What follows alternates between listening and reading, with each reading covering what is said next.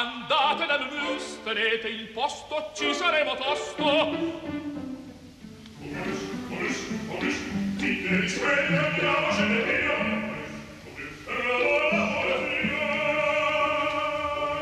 Momus, il caffè dell'opera. Buongiorno, sono le 11.21, siamo in diretta dagli studi di Via Asiago. Buon anno dall'agile equipaggio di Momus, Laura Zanacchi, responsabile del programma che oggi firma anche la regia, Mauro Tonini, responsabilità tecnica e buon anno anche da Sandro eh, Cappelletto. Fatalmente, inevitabilmente, voi direte era prevedibile, d'accordo, ma insomma c'è prevedibile, prevedibile, c'è anche il, pre- il prevedibile, come dire, inevitabile omaggio a Beethoven. Beethoven è nato nel dicembre del 1770 quindi a dicembre si festeggeranno i 250 anni della sua nascita, ma come ormai è, è, palese, tutto il mondo della musica internazionalmente, non soltanto la sua Germania, che con la sigla BTHN 2020, Beethoven 2020, ha avviato un grandioso progetto di celebrazioni finanziato dal governo eh, centrale tedesco con 27 milioni di euro. A Bonn, la città natale di Beethoven, proprio dal primo gennaio è in scena il il Fidelio, l'unica sua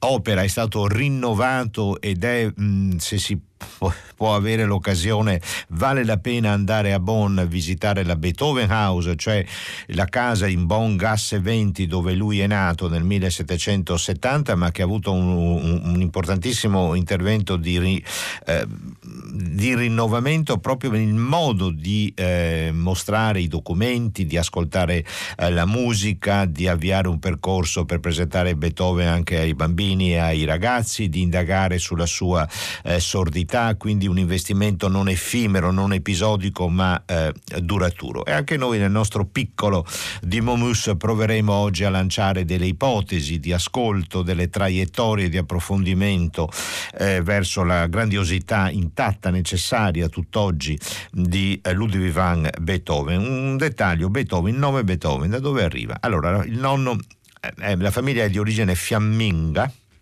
il nonno, Ludwig come lui, è il primo a lasciare i campi fiamminghi per andare a Bonn. Poi il papà che era cantante, eh, cantante ma era anche un po' alcolista. Beet, Beet sono le rape. Hoven sono i campi. Van non è come il fon tedesco no? che indica così una nobiltà. Van è da quindi coloro che vengono dai campi di barbabietole o di rape. Questo significa Beethoven. Beethoven lascia Vienna nel mille, lascia Bonn, dove è nato nel 1770 una prima volta, è un ragazzino di 17 anni, ma torna, torna rapidamente da Vienna a Bonn perché muore la mamma.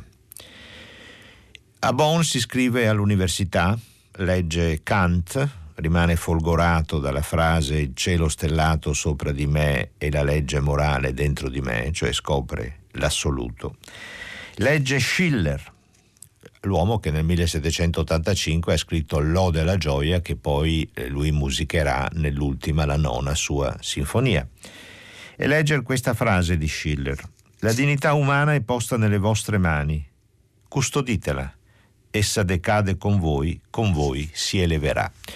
Come sappiamo tutte queste cose? Eh, perché fortunatamente ci sono i quaderni di conversazione. Quando Beethoven diventa sordo si parlava con lui scrivendo le domande e molto spesso abbiamo anche le sue annotazioni e questo ci permette di ricostruire la biografia anche privata e intellettuale. Nel 1790 lui ha 20 anni ed è a Bonn, appunto, morde il freno, non vede l'ora di andarsene, ma non può ancora permetterselo, muore l'imperatore Giuseppe II. Chi è Giuseppe II? È l'imperatore che ha concesso di fare a Mozart eh, Nozze di Figaro e il così fan tutte. Muore nel febbraio. Naturalmente a Bonn chi era il principe elettore? Maximilian, che era il fratello, eh, ma la mamma Maria Teresa ha avuto 14 figli, era il fratello di Giuseppe II. Dunque bisogna fare una cantata funebre in onore di Giuseppe II. I nostri ascolti, i nostri ascolti di oggi partono da qui, da una, questa cantata che Beethoven ventenne compone per la morte dell'imperatore di Giuseppe II d'Asburgo, una cantata, noi ascoltiamo il recitativo e l'aria, l'inizio dell'aria del basso, il cui principale obiettivo critico è il fanatismo.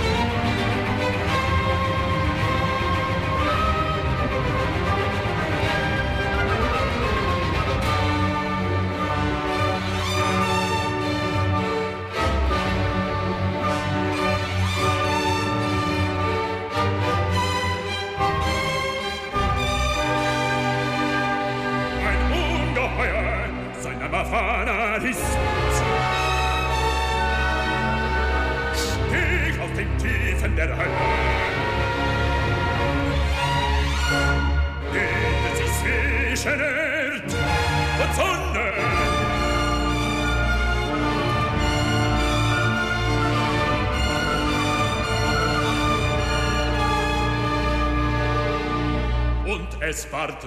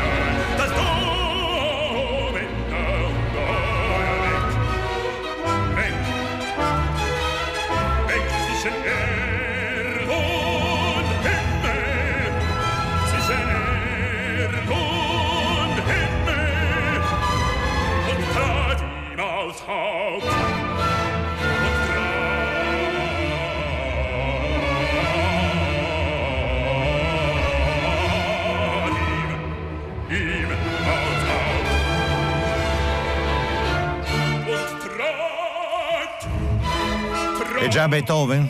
Non lo è ancora questo ragazzo ventenne che compone la cantata funebre per la morte dell'imperatore Giuseppe II?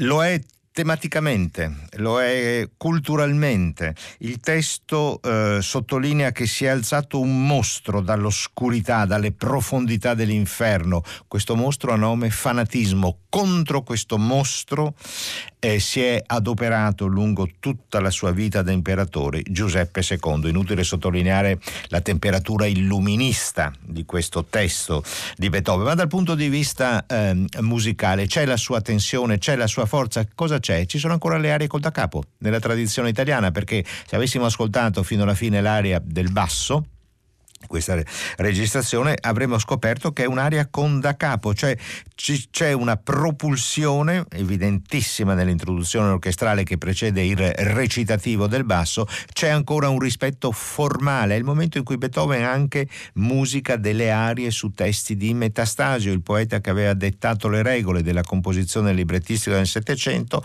ma che quegli anni, nel 1790, sta già per essere scalzato via piuttosto brutalmente anche dalla nuova drammaturgia, dalle nuove parole, dal nuovo teatro musicale creato con fortissimo protagonismo da tanti librettisti italiani, a cominciare da Goldoni, per proseguire con Lorenzo da Ponte. Nel 1792 Beethoven va a Vienna e mm, con un viatico da un amico, che, un, un, nobile, Ferdinand Wallstein, che in fondo gli dice possa eh, il genio di Mozart, che in questo momento abita presso Haydn, ma non, ha, non si trova proprio a casa sua bene, bene, possa rivivere, possa lei ricevere lo spirito di Mozart dalle mani di Haydn. La prima riflessione che proponiamo su eh, Beethoven è la sua coerente lotta contro la uh, tirannia, che è del tutto evidente nel Fidelio, l'unica opera che lui compone, ci rimette le mani diverse volte, come sappiamo. La prima versione è quella del 1805. C'è un tiranno, c'è un tiranno che, che uh, opprime ingiustamente un prigioniero politico e c'è una donna che lo vuole liberare. Ci sono i prigionieri che non hanno diritto nemmeno all'ora d'aria al giorno. Quando escono, quando ottengono questo diritto, escono dalle tenebre delle loro galere e eh, vedono la luce del sole e sentono l'aria del mattino, questo è uno dei momenti più eternamente poetici del lavoro di Beethoven che parte piano piano in questa registrazione di Herbert von Karajan piano piano piano perché proprio si deve dare il senso del loro smarrimento del venire dal buio e dall'aria stantia puzzolente delle loro celle verso la luce del sole e l'aria fresca del mattino.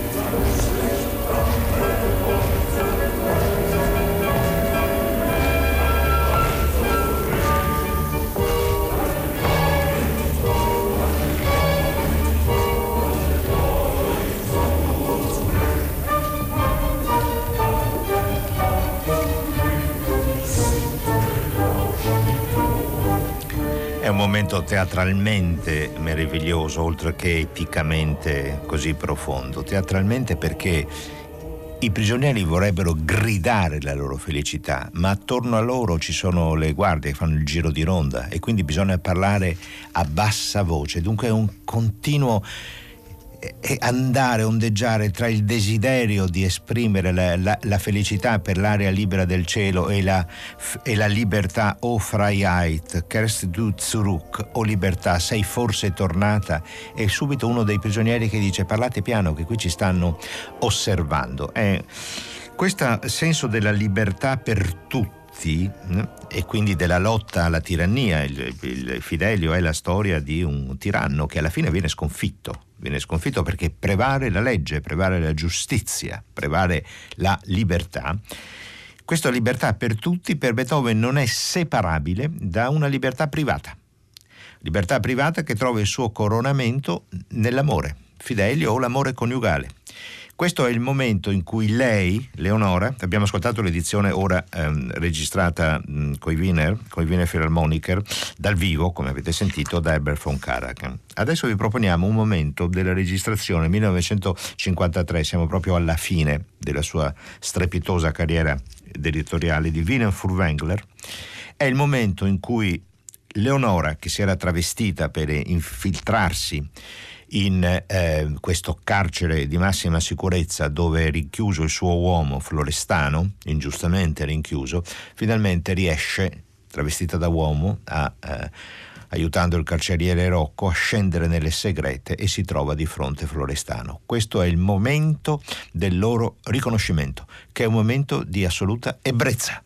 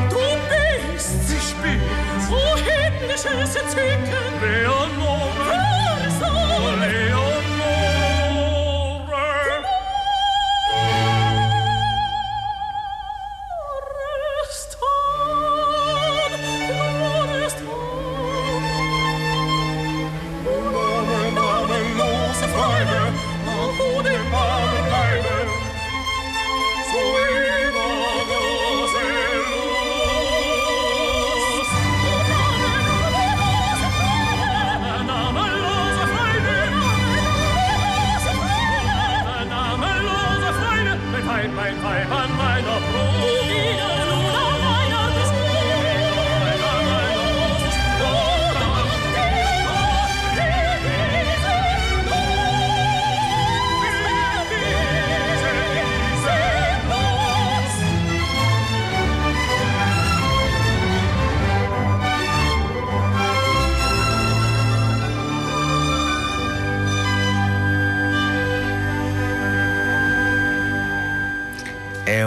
un momento di gioia senza nome.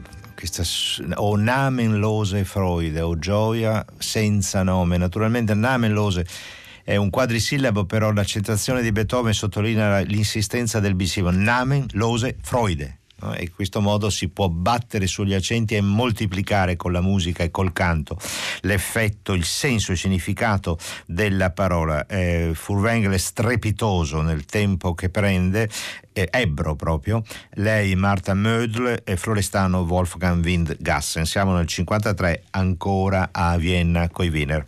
E quindi lotta alla tirannia. Secondo seconda traiettoria, seconda ipotesi beethoveniana che il nostro piccolo equipaggio di Momus vi propone oggi è, la fraternità. La fraternità Abbiamo ricordato quella frase di Schiller che Beethoven adolescente legge. Beethoven si iscrive all'Università di Bonn. Tra il primo e il secondo viaggio a Vienna fa questa scelta molto rara tra i musicisti del tempo, non potevano permetterselo, non, frequentavano l'università. Chi faceva l'università faceva di solito legge perché poi c'era un lavoro. No? Studiare, iscriversi a un corso di letteratura, di filosofia tedesca come fa Beethoven nella sua Università di Bonn è una scelta controcorrente eh, molto singolare tra i musicisti allora, oggi meno. E, ehm, la nona sinfonia. La nona sinfonia, Beethoven, come sappiamo, musica l'inno alla gioia, scritto da Friedrich Schiller nel 1785, sono passati quasi 40 anni ma lui sente il bisogno di chiudere il suo percorso sinfonico, la nona e l'ultima, e l'ultimo movimento c'è l'Ode alla gioia con l'invito eh, eh, basta con questi suoni, ascoltiamo le altri, quali sono questi altri suoni, suoni eh, celesti o uomini o moltitudini, abbracciatevi uno con l'altro.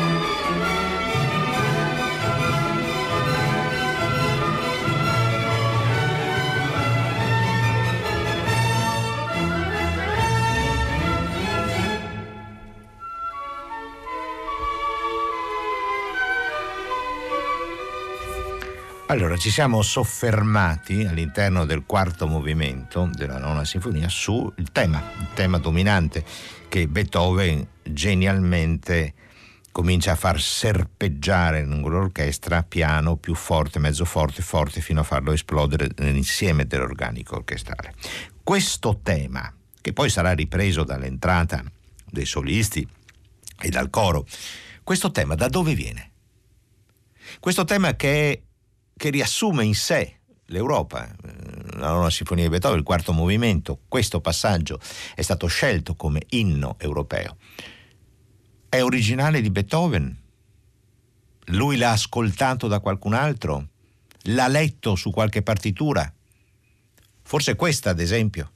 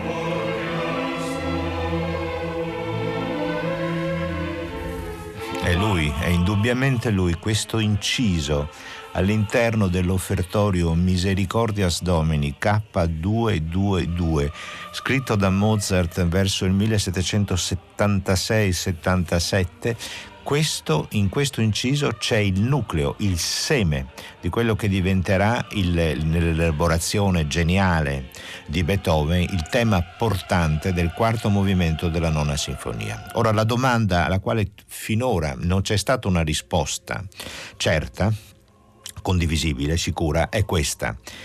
Beethoven ha studiato, ha ascoltato, ha letto questa musica di Mozart o no?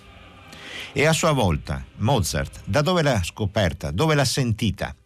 Perché questo tema ha una, un andamento, una possibilità che può essere anche festosa, di banda, di fanfara. Dove l'abbia scoperto Mozart, se sia una sua creazione o se l'abbia ascoltato e se a sua volta Beethoven l'abbia scoperto da Mozart o l'abbia autonomamente per altre vie scoperto e fatto suo nel modo impareggiabile in cui l'ha fatto suo, questo è ancora una domanda aperta e chissà che l'anno beethoveniano, questo 2020, ci porti una risposta plausibile. Abbiamo ascoltato prima il quarto movimento della nona, ci sono delle riflessioni di Beethoven sulla genesi del processo sinfonico fondamentali per entrare nel suo mondo. Lui così, eh, così ci racconta la genesi di una sinfonia nella sua testa. Scaturita dall'entusiasmo, inseguo la forma con passione, la raggiungo, la vedo fuggire ancora e scomparire nel tumulto di emozioni diverse. La riafferro presto, con ardore rinnovato e non posso più separarmi da lei. Durante una rapida estasi la sviluppo in tutte le modulazioni e infine trionfo sull'originario pensiero musicale. Ecco una sinfonia. Questa definizione di quattro righe della sinfonia non è semplicemente concepibile al, al di fuori del contesto della filosofia dialettica, tesi, antitesi, sintesi, del clima di dinamismo, nel clima tumultuante che caratterizza gli anni della formazione di Beethoven e quegli anni della cultura e dell'intelligenza europea. Dunque, lasciamo perdere il... Eh, ma per modo di dire, il rapporto Beethoven-Mozart sul tema del quarto movimento della nona sinfonia e arriviamo all'ultima delle ipotesi, delle proposte che eh, lanciamo alle orecchie più fini dell'universo radiofonico italiano, cioè il pubblico di Radio 3. Dopo l'ipotesi lotta alla tirannia, dopo l'ipotesi fratellanza, Ecco la, la nuova ipotesi, l'assurdità di Beethoven, quanto lo ha condizionato e quanto gli ha consentito di toccare territori inesplorati. L'assurdità è qualcosa di cui si rende conto nel 1802 nel famoso testamento di Heiligenstadt. Heiligenstadt oggi fa parte della città di Vienna, allora era un borgo di campagna, diciamo, rispetto alla città. Sapete che Vienna è circondata da, ancora adesso da prati, da boschi, in dieci minuti dal centro si arriva eh, in una periferia verdissima e tutelata come tale. Nel testamento di Heiligenstadt lui si rivolge ai suoi due fratelli, lui era il maggiore, ce n'erano altri due più piccoli e gli scrive: Sono cambiato, non sono più l'uomo gioviale, no, sono diventato astioso, rancoroso, eccetera. Pensate che da sei anni sono colpito, quando scrive queste parole, questo testamento, lui ne ha 32. Pensate che da sei anni sono colpito da un male incurabile, peggiorato da medici incapaci, illuso anno dopo anno dalla speranza di poter migliorare e infine costretto ad accettare l'eventualità di una durevole infermità, la cui guarigione guarigione potrà forse richiedere degli anni o sarà perfino impossibile. C'è, stato, c'è un altro momento, un altro momento te, mm, terribile e di estrema sincerità da parte di Beethoven. Quale umiliazione! Se qualcuno vicino a me sentiva il suono lontano di un flauto e io non udivo nulla, o se qualcuno sentiva cantare un pastore e ancora io non udivo nulla. La sordità per un musicista ha delle conseguenze pratiche, non può più dirigere, non può più suonare, Beethoven era uno strepitoso pianista, non può più dare lezioni agli allievi. Questo isolamento dai suoni del mondo e dai suoni della sua contemporaneità musicale gli ha consentito di arrivare a certe soluzioni imprevedibili, inattese, futuribili.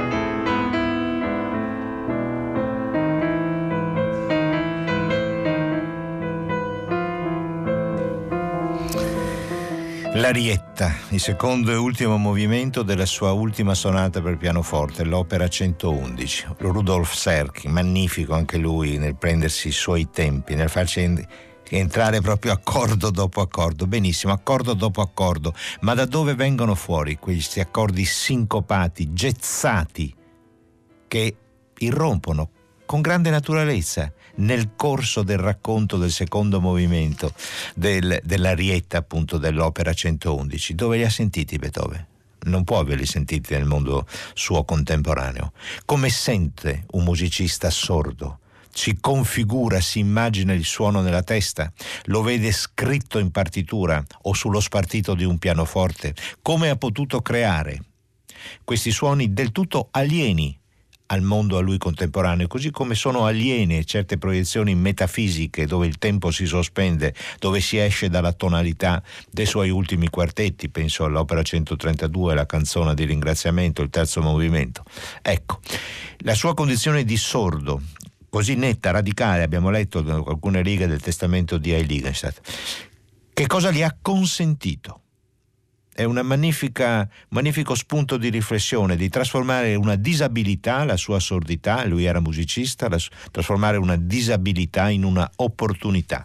Siamo in chiusura di Momus, grazie a chi ci ha ascoltato, eh, che meraviglia scrive la signora Paola al numero della comunità d'ascolto di Radio 3, nessuno come Beethoven ha saputo cantare tutte le emozioni variando registro in una sola composizione. E questo, gentile signora, è proprio il cuore della, della composizione nel periodo classico, all'interno di una sola composizione variare registro cantando tutte le emozioni. Eccezionale dalla più semplice sonatina alle più complesse eh, sinfonie. È così, grazie per che spunti magnifici, un altro ascoltatore, complimenti per la trasmissione su Beethoven, ma qui sono le 12 e 3 minuti, dobbiamo chiudere Momus e accomodarci di là in sala da concerto dove però ci attende ancora lui, Ludwig.